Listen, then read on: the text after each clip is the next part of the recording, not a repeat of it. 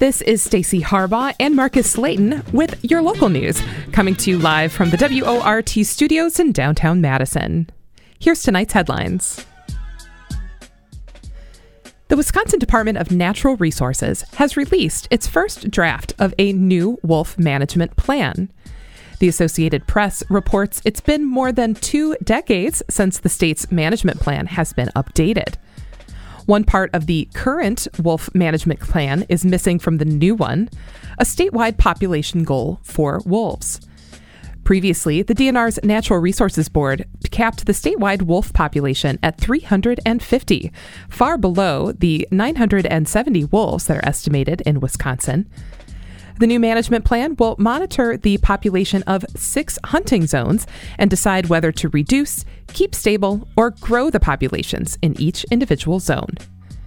DNR officials say that this approach allows for more flexibility. The Dane County Board has finalized their budget and now is headed to the desk of County Executive Joe Parisi. The 2023 budget comes to a total of $853 million, raising the property tax on the average Madison home by around $40. One of the biggest expenses in the budget is $16 million for a new election center for the Dane County Clerk's Office. The new election center would be a secure location for the county to store election equipment and ballots, according to the Wisconsin State Journal. One contentious item in the budget is the Dane County Jail. The budget reduces the scale of the jail from 6 stories down to just 5, and includes $500,000 for criminal justice reforms intended to reduce jail populations. Dane County election officials had a busy day on Tuesday, but thankfully, they say it was a safe one.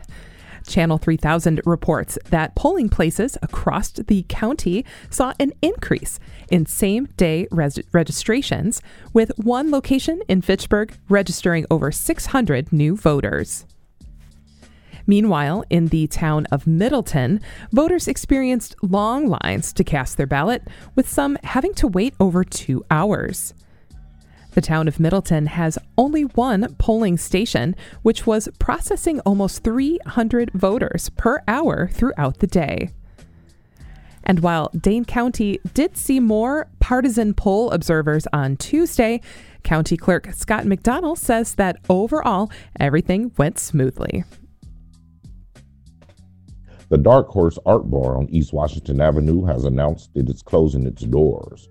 Dark Horse opened in October 2021 and has served as not just a bar, but an art gallery and live music venue. Owner Patrick DePaula tells the Capital Times that the closure is due to financial reasons and that the bar may become a private event space after the bar's final day at the end of November. There were fewer students in the Madison School District restrained and secluded last school year. However, a disproportionate number of those students were Black or disabled. The district defines seclusion as a student being involuntarily confined in a room or area away from other students. And restraint is defined as immobilizing or reducing a student's ability to move freely. The Wisconsin State Journal reports that the annual report outline of the data was presented to the Madison School Board on Monday night. While Black students only make up around 19% of the school district's population, they accounted for nearly 50% of the students who were either secluded or restrained last year. In total, there were 486 instances of seclusion or restraint last year. And administrators say systemic racism is a driving factor in the disparity and that they plan to implement district-wide intervention training for staff. While Election Day is officially over, that doesn't mean that all the votes are tallied quite yet. There are 125 provisional ballots issued by the City of Madison on Tuesday. Provisional ballots are ballots that are marked but not counted if a voter is not able to provide the proper identification on Election Day. The City of Madison estimates that at least 30% of all the provisional ballots will be counted. If you have a provisional ballot, be sure to bring a proper photo ID to the city's clerk's office by 4 p.m. tomorrow. And finally, the Isthmus is going to look a little more crowded over the weekend. The Madison Marathon takes place on Sunday morning. There are a total of 3 races scheduled for Sunday, with the full marathon kicking off at 7 a.m. The race will close roads throughout downtown Madison, including parts of West Washington Drive, East Gorham, and North Sherman Avenue. You can find more information on the race route online at madisonmarathon.org. And now on to today's top stories.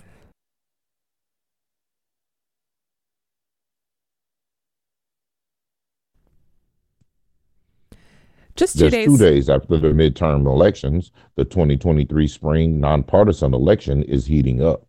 April elections will see a race for Supreme Court justice in many local offices in Madison, including alder, school board, and mayor. Earlier today, the first candidate officially stepped into the race for mayor of Madison. WORT producer Nate Wegehaupt has more. The race for mayor of Madison is on, and today, community leader Gloria Reyes threw her hat into the ring. The people of Madison are unhappy about the current state of our city and are concerned about our future.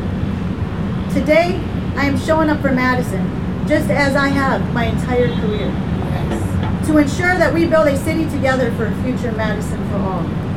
My name is Gloria Reyes, and I'm running to be your next mayor. In an about 10-minute speech announcing her campaign atop the steps of the city-county building, Reyes highlighted her strong ties to Madison and passion for giving back as a public official.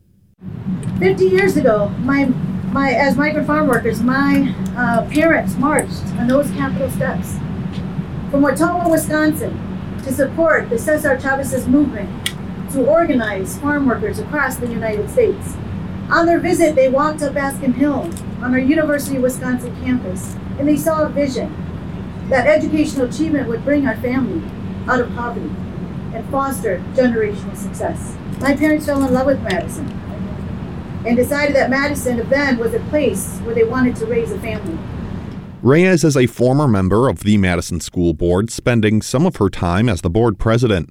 Most recently, Reyes was the CEO of Briar Patch Youth Services, a nonprofit organization providing resources for runaway, homeless, and at-risk kids in Dane County.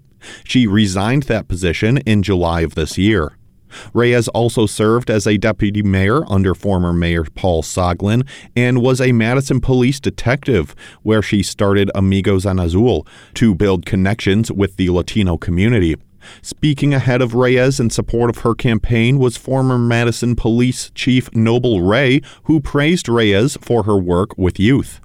No one has her unique capabilities that she has. She started with the Madison Police Department. She started Amigos en Azul, our friends in blue, to relate to kids. As a mayor's assistant, she worked on violence interruption with our kids. More importantly, she walked the streets of Madison. She knows these kids. She knows what's going on in this community. Other speakers also praised Reyes' work in education and commitment to building a better city for youth to flourish. Madison alder and former council president Syed Abbas, who has sometimes clashed with the current mayor, touted Reyes' leadership in youth issues. We cannot live in silos. If you talk about young kids, our school system, you talk about role of the city of Madison to mentor and provide programs from young kids, talk about our criminal justice system, and talk about how together we can invest our youth and to the city of Madison. To do those things, you need a leadership who have a passion, vision, and experience. And that's what Gloria brings to the table. Reyes did not discuss specific policy changes she would implement in the city of Madison, nor did she take questions from the press, saying she looks forward to presenting policies in the months to come. She did, however, outline top issues she sees facing the Madison community, like creating strong neighborhoods, revitalizing businesses, investing in education, creating housing, and dealing with environmental challenges. Reyes also pointed to rising crime and the need to invest in public safety. I am concerned about our Madison today. Over the last 4 years, violent crime has risen. Countless times every day we get notification about police investigating gunshots in our neighborhoods, car thefts and burglaries with our homes of our friends and families. When I see trouble, I deliver solutions and I step up to serve. According to the Madison Police Department, violent crime slightly dropped in the city of Madison in 2021. Today's public announcement came just after Reyes filed her declaration of candidacy with the city and just before the launch of her campaign website, reyesformayor.com. Today's announcement did not directly address incumbent mayor Satya Rhodes-Conway, who has not yet officially announced her re-election campaign. In a statement to WORT today, a spokesperson for the Satya for Mayor campaign wrote, "The mayor loves her job and isn't planning on going anywhere. She's working on delivering a balanced budget that focuses on our city's priorities and will have an official announcement at a more appropriate time." End quote. Rhodes-Conway does have an official election website, and she's been fundraising off of recent political battles, including a quash subpoena from Michael Gableman. The lawsuit calling for Rhodes-Conway, as well as other local officials across the state, to be jailed for not testifying behind closed doors, has since been dismissed. Rhodes-Conway used that lawsuit in fundraising emails sent earlier this year, which helped her to raise over $20,000 by July. The deadline for candidates to declare their candidacy for Madison mayor is January 3rd. If more than two candidates enter the race, it would head to a primary election on February 21st. The spring election will take place on April 4th, 2023. Reporting for WORT News, I'm Nate Wegehaupt.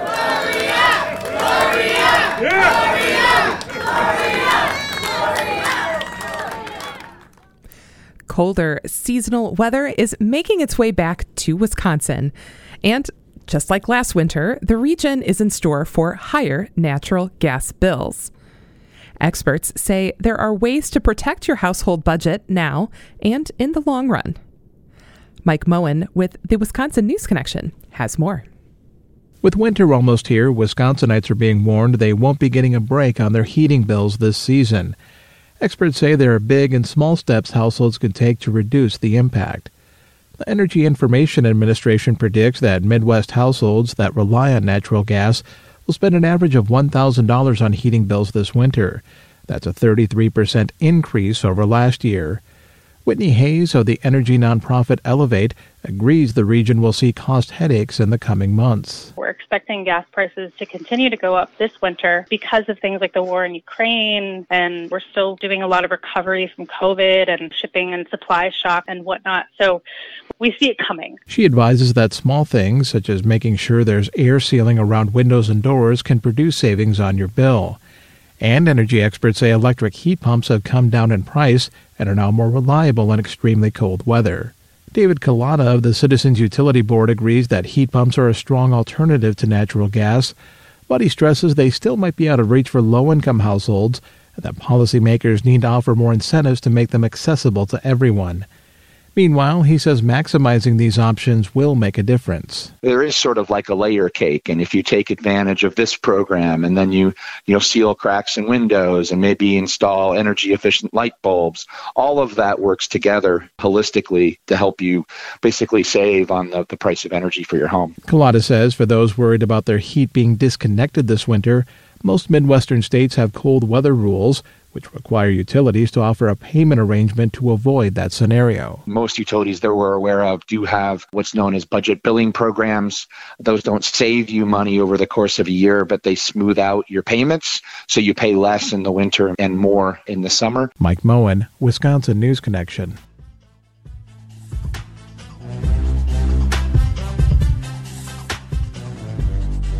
The time is now 6:20 p.m. and you're listening to the live local news on WORT.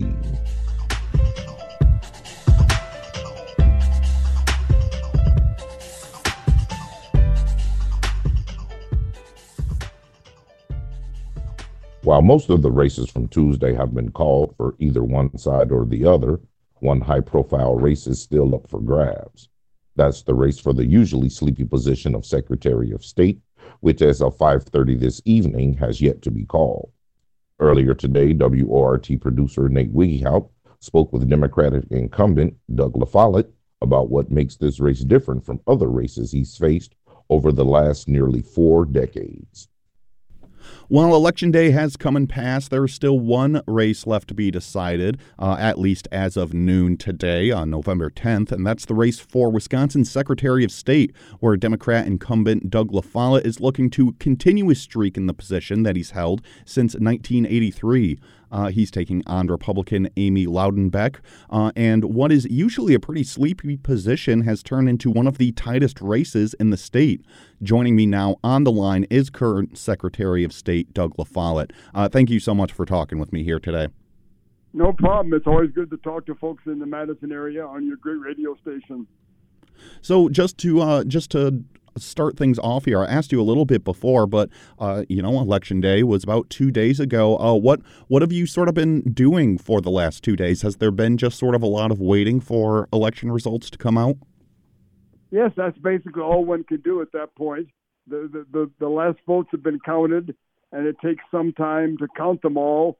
Some counties go faster than others, and the numbers change. They go up and down. I actually went to bed on election night about 11:30. It had not been decided. But the next morning I got up and checked, and it turned out that I won the election by a fairly small number of votes, actually, somewhere around 6,000 or so. And so the problem now, of course, is there may be a recount. We'll have to wait and see what the final numbers are. And then based on those final numbers, it's possible that there would be a recount. And I want to ask you about a possibility of a recount in a second here, but just to sort of start, what are your sort of thoughts on this race being so tight? Were you sort of expecting it to be this tight going into Election Day? No question. I expected it to be very close. This is the most serious opponent I've had for many, many years, and she spent a lot of money, and because it was a contested situation where the Republicans wanted very badly to take over the office so they could possibly control the elections in the future, I was expected to be very, very close. And now, as I said before, you've held down this position for decades now. Have you ever had a race that's been quite as tight as this? How does this year sort of compare to any past elections? No, it's much different. In the past, it's always been much less contested, a lot less news coverage, and of course, with the virus that came in the last couple of years, it changed campaigning. A lot more campaigning by the internet and by Twitter and so forth. So this is quite a different election, and I expected it to be close. And of course, in my case, there were two independent candidates, and those candidates took almost 4% of the vote. So a lot of that vote would have gone to me if they would not have been in the race, and that's why I got fewer votes than Governor Evers, for example. And now, like we said before, this is very tight. As of noon today, according to the New York Times, you are ahead by about 7,000 votes. So you mentioned the possibility of a recount before. What are sort of your thoughts on that? Do you think that there will be a recount? It's really hard to tell at this point. It's partly up to the numbers as to how close it gets, and it's partly up to my opponent and whether she wants to ask for one. Because as long as I'm ahead, it would be up to her to decide on something like that. But I support whatever happens. I believe in counting all the votes and make sure the votes are counted properly. And if there's a recount, so be it. And have you heard anything about, because as I believe that this race still has not been officially called as of yet. So have you heard anything of when you expect that this race will be officially called? The latest news I got this morning is the Election Commission is hoping to have it wrapped up officially by the end of the week. That would be sometime tomorrow. But again, it depends on every county. And if some counties don't get the stuff done quick enough, then it could obviously drag over until Monday because I doubt if they're going to work on the weekends. And now I want to talk a little bit about the position itself, and probably the reason that this race is so tight is that your opponent, Amy Loudenbeck, as well as many other state Republicans for a while now, are looking to transfer powers over the elections away from the State Elections Commission, which was originally started by Scott Walker, and they want to move those powers over to the Secretary of State. So I sort of want to know, what are your thoughts on that prospect, moving election powers over to the Secretary of State? Well, I oppose that, and that's one reason why I ran for re-election. So hopefully, if I win this election, which is looking very good, by the way, I'll be able to keep the election powers in the Independent Election Commission and away from a partisan politician who could possibly meddle with the election coming up in the next big presidential election in 24. And why do you see that as sort of a dangerous thing, to put that into a more partisan elected position as opposed to the State Elections Commission, which is a nonpartisan committee there? Well, because we've seen examples. In Florida, a number of years ago, there was a disaster where the Republican Secretary of State tried to manipulate the election. There was a race in Ohio a few years ago. Again, a Republican Secretary of State tried to affect some elections in a U.S. Senate race, I believe. And then, of course, last year in this election, where the Trump people all across the country, from Georgia to Arizona and even Wisconsin, they tried to influence the election. And we don't want that to happen. That's why I've always opposed to having an elected official, be the Democrat or Republican, in charge of the elections. And so now we're sort of running up against the clock a little bit here. Do you have just any final thoughts that you want people to know out there who are sort of looking at this race, and what do you want them to know? Well, I want them to know that we'll count the votes the best that can be done, and the outcome will be decided. I'm looking very optimistically towards it. I look forward to serving the people for the next 4 years. I hope I can get the resources to do this.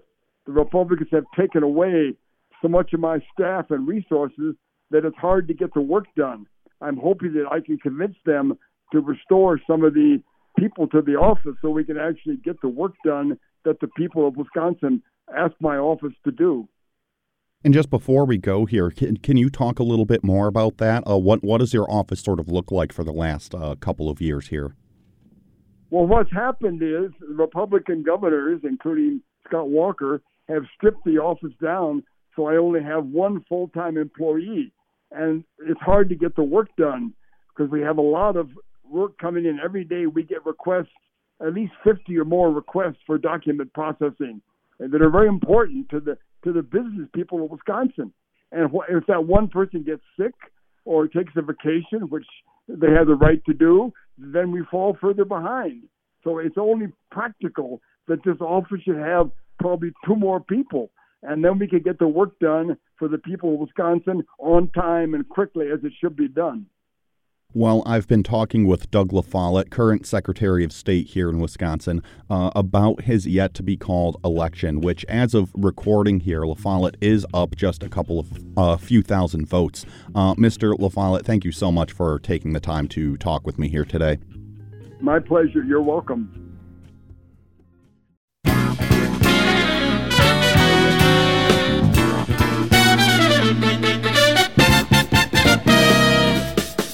The time is now 6:33, and you're listening to the local news on WORT. I'm your host, Marcus Slayton, here with fellow host Stacey Harbaugh. Thanks for joining us. Every other Thursday, our contributor, Jonah Chester, sits down with Tom Kamenick, president of the Wisconsin Transparency Project, to discuss open records and open government. This week on Transparency Talk, they explain when, where, and how you're allowed to record government meetings. I can see clearly now, the rain is gone. All right, it is every other Thursday, which means I'm joined on the other end of the line by Tom Kamenick, founder and president over at the Wisconsin Transparency Project. Tom, how you holding up this week? Hey, Jonah, I'm doing all right. How about you? I'm doing just fine and dandy, Tom. Still recovering from a late night covering the election on Tuesday into Wednesday morning, but I'm feeling good, and I'm ready to jump into today's topic. We're chatting about recording government, video recordings, audio recordings, what have you. Tom, let's go ahead and jump right in because I can't think of a clever intro to this one. So what are your constitutional and statutory rights for recording government meetings? Well, one of the starting parts you want to begin with is that Wisconsin is a one-party consent state, which means that you generally have the right to record any conversation. I think the statute uses the term communication, but it's kind of like a conversation that you are involved in, that you are a part of. You can also record other people, even if you're not involved, so long as you're somewhere where the people don't have a reasonable expectation of privacy, which is kind of a legal term of art and generally means if you are somewhere you would expect to be private and left alone, your home, closed office that's not open to the public, you can't be recorded there without somebody's consent. That's one of the major statutes. So in my line of work, I often get to the open meetings law. So you actually have the right to record, video or audio record, any meeting of any governmental body in the state. So long as you're not interfering with the meeting somehow, you can set up your equipment somewhere out of the way and go ahead and make yourself a copy of it. Now, those are recordings for government meetings. Court hearings and court proceedings are a slightly different beast, however. Yeah, there's a long history in America. I suppose it doesn't go back hundreds of years because we weren't recording things when the country was founded. But for the longest time, it's generally been the case that you cannot record either audio or video or even take photographs inside a courtroom without the court or the judge's permission. So specifically in Wisconsin, that's left up to individual judges on a one-by-one, case-by-case basis to decide what to allow. As a general rule, they will allow media to take video recordings, but it's not a hard and fast rule. And there's sometimes where courts have said, this is too high profile. I don't want it to be sensationalized. I'm not going to allow anything. And it's kind of a problem that way. But when you get up to the Supreme Court level, the Wisconsin Supreme Court arguments are live streamed. So there is video that is live streamed and also archived, recorded that you can watch on Wisconsin Eye. That is a private company, though, and my understanding of the current status is you have to be a subscriber to get their archives, but you can live stream on their website for free.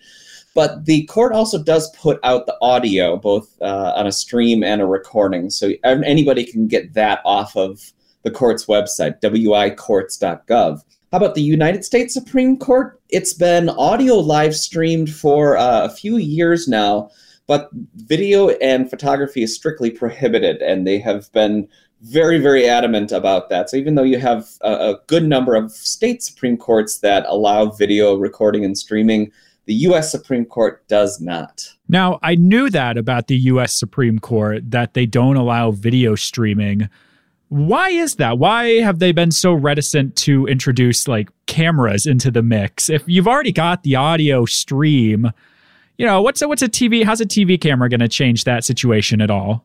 You hear a few different excuses. One big one is that they don't want lawyers grandstanding when they are giving their arguments, kind of playing the media, playing the public, instead of just presenting their case to the court.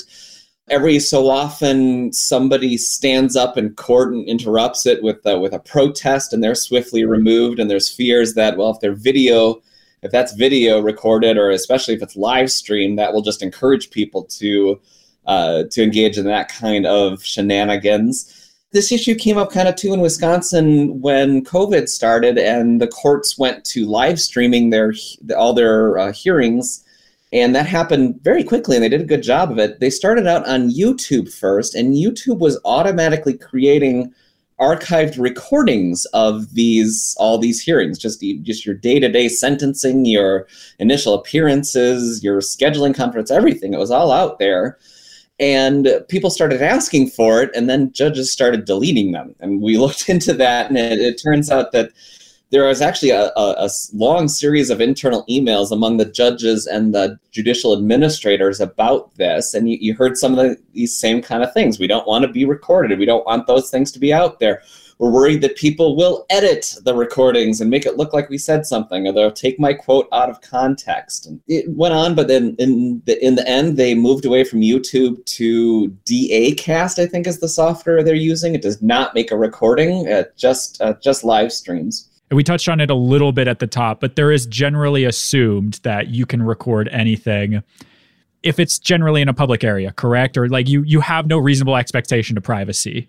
Yeah, this has been developed in the last 10 years or so in the federal courts typically, and it's usually come up in the context of recording police who are, making arrests or doing investigations outside, somewhere they can be seen from a public place like the streets, the sidewalks, the parks. And courts have held that you have a First Amendment right to record police in those kinds of settings.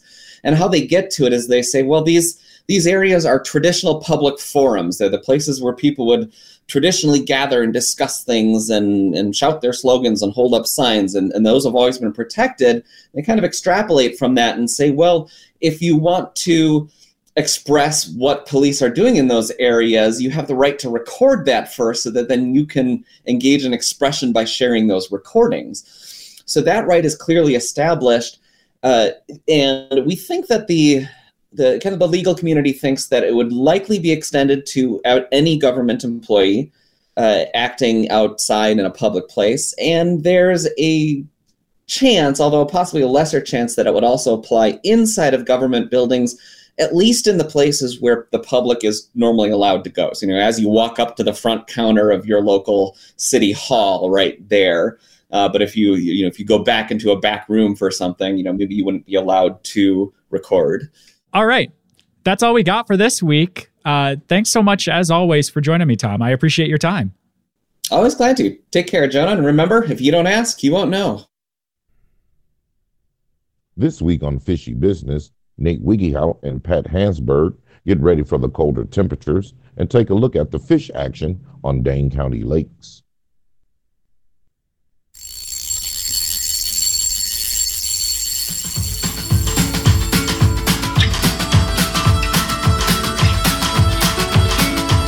Alrighty, I'm on the line now with Pat Hasberg over at the DNS Bait Shop here in Madison. It's been a nice couple of days here, Pat, but that's not looking like it's going to stick around for too much longer. So how have the fish been biting? Fishing's been great around town. It's the walleyes have been up shallow, and night action for shore anglers for those fish has been really great, especially on Lake Mendota and Monona. It's the time of year when the fish are getting bulked up for winter, so they're hungry and they're ready to be caught. All right. So as I sort of said before, it's been pretty nice the last few days. I'm not wearing a coat today, that's for sure. But I believe starting tomorrow is when we're going to start dipping into those temperatures. I believe even dipping into some freezing temperatures. So how is that going to sort of affect the fishing around here? What do the fish do when it drops into those freezing temperatures?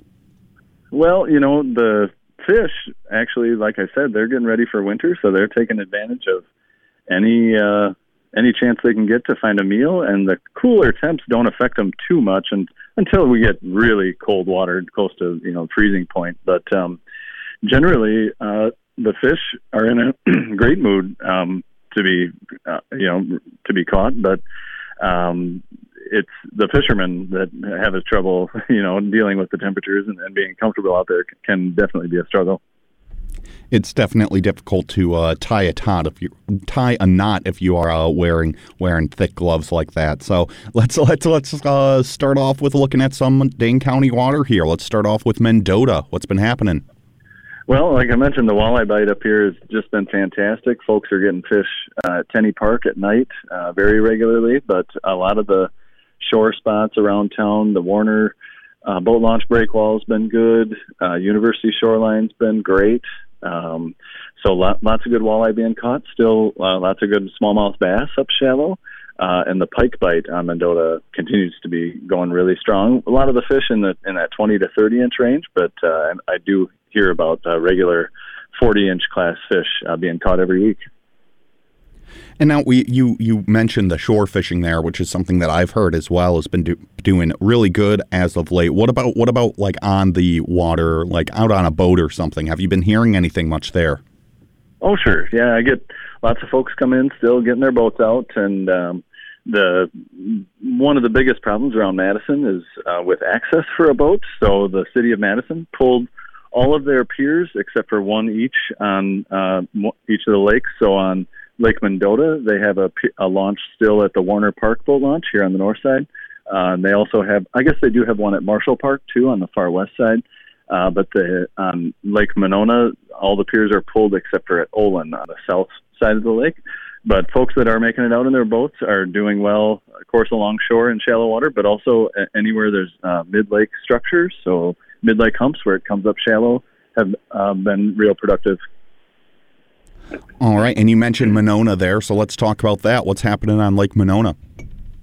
Well, Monona continues to be a big muskie factory. It's a world-class muskie fishery out there, so those fish are hungry, and a lot of the folks come in the shop here are buying up the 12 and 14-inch suckers that we have here in the bait tanks and using those and doing really well. So the muskie bite's been fantastic, but also the walleye bite on the south end of the lake, kind of along John Nolan and over to the wall, as they call it, at the Monona Terrace. All those areas have been really good for walleyes and also some crappies in the evenings, too, down there. All right, and moving on over to Wabisa. What's been happening on Wabisa? Anything new? Not really. I mean, it's Wabisa being connected to Monona the way it is. It's pretty much the same fishery. You've got great musky fishery down there. The walleye bite has been picking up down there, too. Some of those fish I've been hearing about are a little bit deeper, so maybe 10 to 20 feet for some of those fish. But, you know, the panfish bite down there has been great, and particularly on the south end of the lake.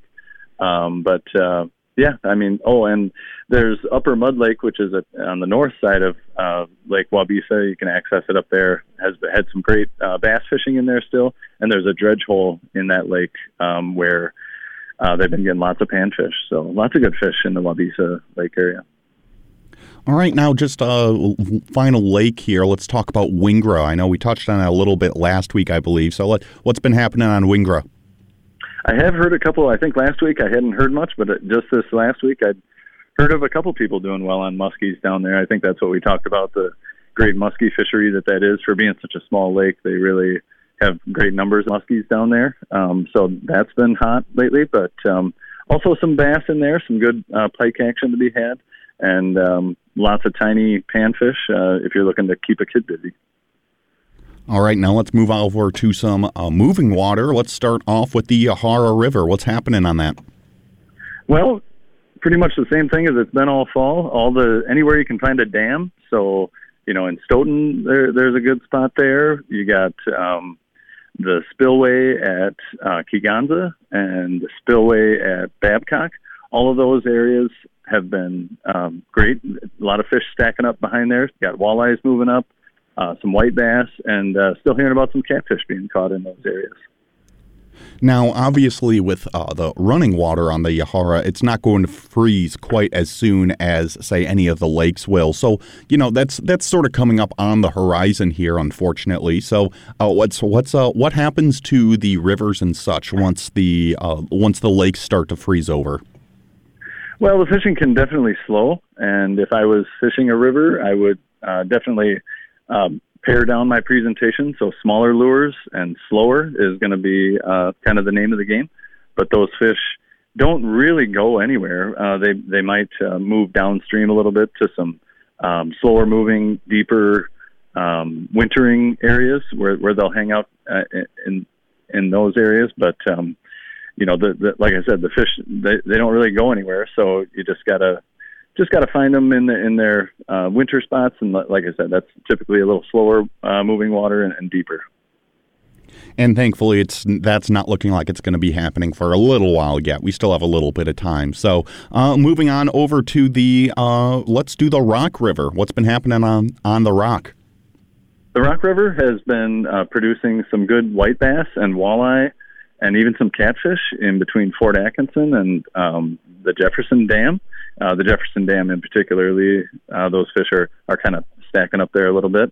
I haven't heard a lot coming out of Lake Koshkonong, which the Rock River is, you know, Lake Koshkonong is a wide spot in the Rock River there. Typically, though, they catch good numbers of walleyes where the river dumps in on kind of the northeast end of the lake, I guess. And so that's usually a pretty safe bet for walleyes, but I haven't heard much specifically. You know, Rock River is just a little bit out of our range, but folks do go down there and do well on walleyes for sure. Well, Pat, we are running up against the clock here today, so let's just wrap things up. Any final fishing advice for all the people out there? Well, you know, we've got today's, like you said, probably the last nice day of weather for a while, but that doesn't mean the fish stop biting. You just got to bundle up and get out there. Well, Pat, thank you so much for talking with me. You can hear an updated fishing report anytime you want just by calling one number. That's 608-BIG-FISH. Pat, thank you so much for talking, and good luck out there. Thanks, Nate. You too.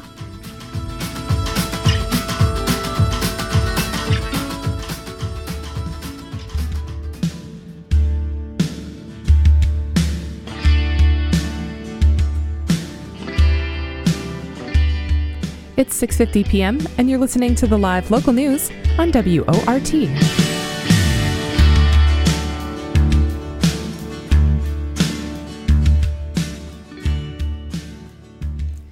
Kevin Hampton is the curator of history for the Wisconsin Veterans Museum.